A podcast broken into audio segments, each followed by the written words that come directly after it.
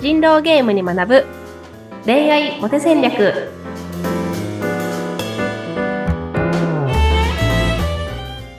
皆さんこんにちは恋愛コンサルタントの渡辺優香とインタビュアーのズッピーことズシヒデツクです。ゆいかさん、今週もよろしくお願いします。よろしくお願いしますはーい。あのー先週はね、えーあの二人の会話の中で、ちょっとこう、自分の価値を、男性側として自分の価値をちょっと高める、優位に持っていくような、さらっとした会話の方法をちょっと学ばせていただいたんですけども、今週はテーマが、不利な議論を切り返す前提条件の作り方。これ、いいですね。お伺いしたいと思いますです興味深いですねねうん、ちなみになんですけど、ズッピーさん、ディベートってやったことあります？リベート。ディベート？あの、議論、議論バトルみたいなやつなんあです。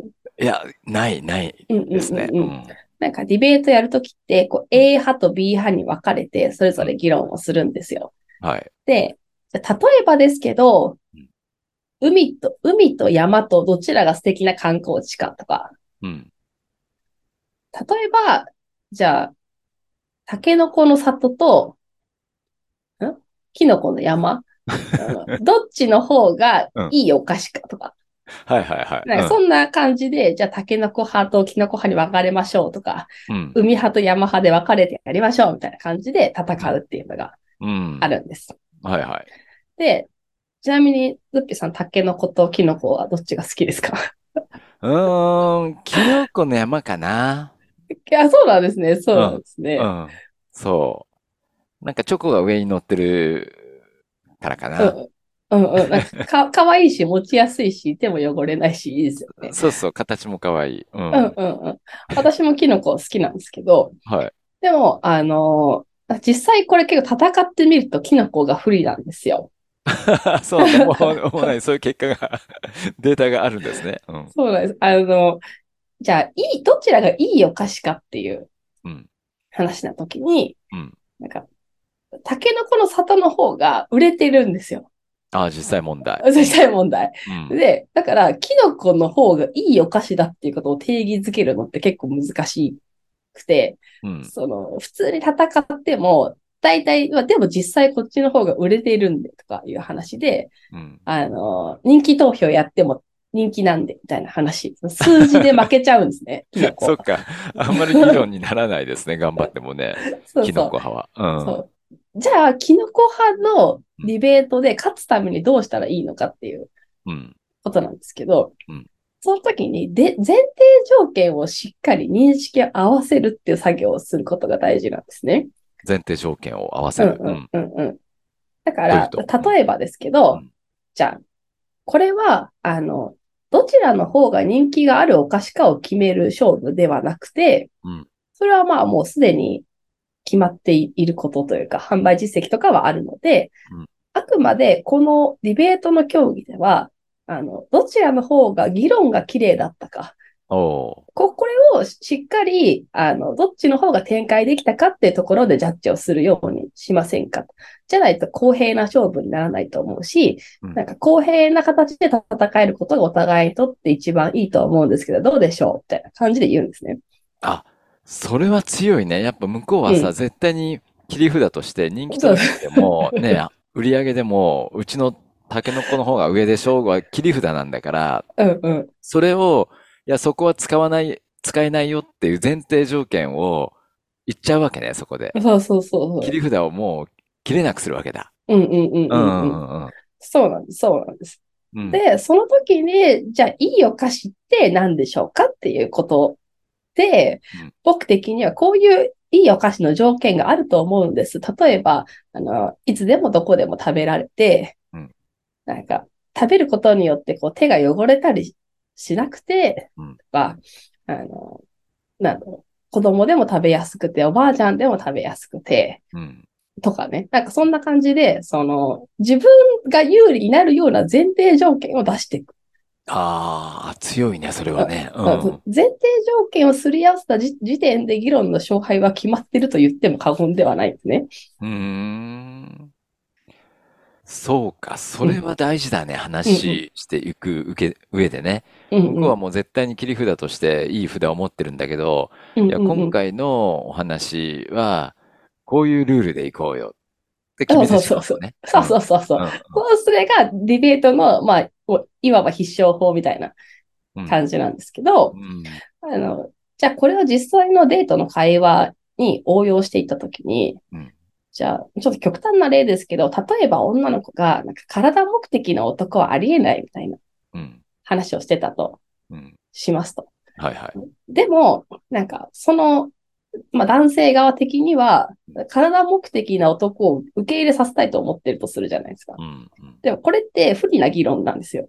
うん、大体、通用しないじゃないですか。一うん、般常識的に考えて体目的な男は割と悪なので、うん、この日本においてね、うん、それを OK にさせるのって、あの、難しいと思うんですよ。確かに確かに。だからこそ、その前提条件をすり合わせることが大事で、うん、その、体目的な男っていう話は一旦置いておいて、うん、でも結婚するんだったら体の相性って大事だよね、とか。うん、なんか、体の相性が悪いからっていう理由で別れるようなことってすごい避けたいよね、とか。うん、なんか、別に体目的じゃなか、な、あの、ないし、ちゃんと付き合いたいと思ってたかもしれないけど、なんか、いい雰囲気になっちゃったら、そのまま、あの、関係を持ちたくなっちゃうっていう人間心理はあるよね、とか。うん、そこにまず共感させられるかどうかがすごい大事で、うん、うん。そこでそうだよねってなったら、まあ、あとはもう簡単なんですよ。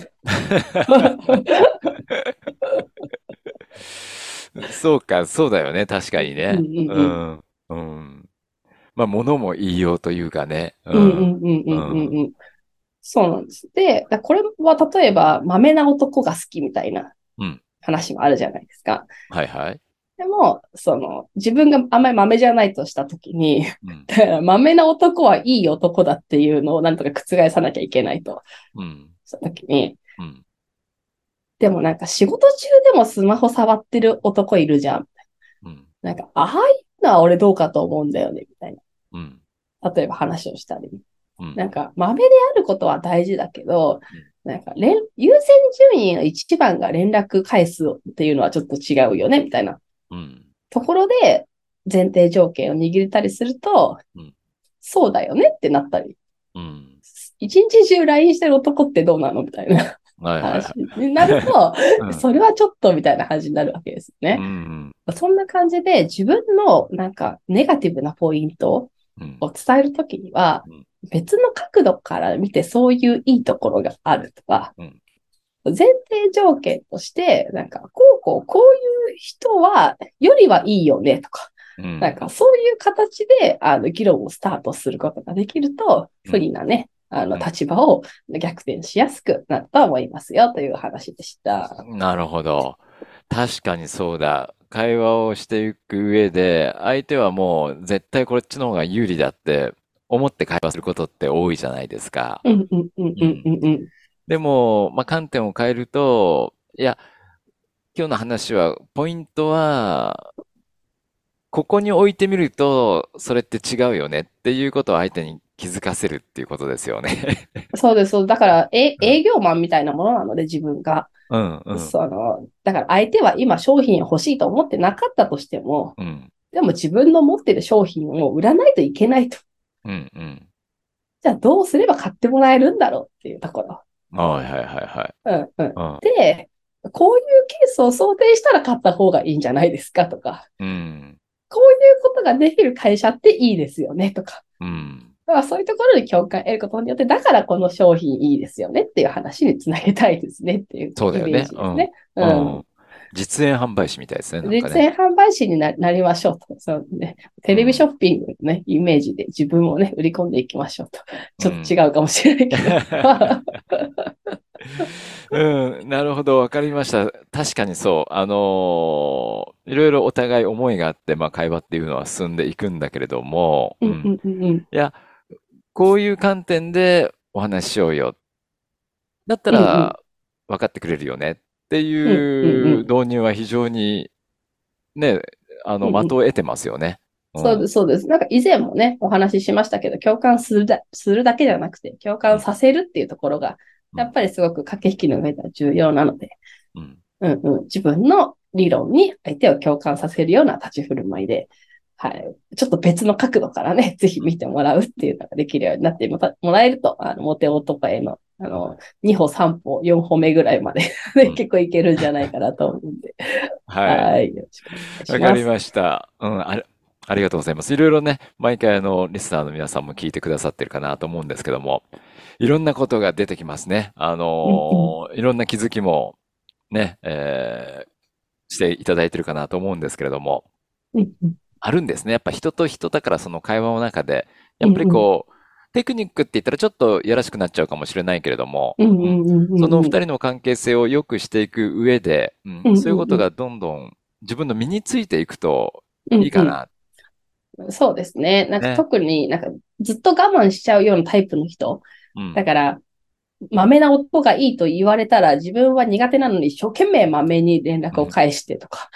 うん ね、あの、本当はなんかそんなに付き合いたかったわけじゃない。本当は結婚したかったわけじゃないけど、なんかここまで言ったら結婚しなきゃいけないのかなみたいな思って結婚しちゃうみたいな。なそれって相手はいいかもしれないけど、自分はあの、ちょっと良くない状態だと思うので、うんなんかウィンウィンになれるようにね、自分の立場も相手に分かってもらえるっていう技術は、あの、良好な人間関係において絶対必要だと思うんで、うんうんうんうんうん。なんか、テクニックっていうかね、あの、大事なことですよっていう感じで思ってもらえたら嬉しいですね。わかりました。もうお、お互い、互いがあることですから、えーうん ぜひあの素敵なコミュニケーション、あの自分が生きやすい、自分がいい位置にいられるようなお互いがね。そういうコミュニケーションをぜひとも作っていただきたいと思います。はい。はい。はい。ゆいかさん、ありがとうございました。ありがとうございました。またまた来来週。週。はい。お願いしはます。いお願いします。はい。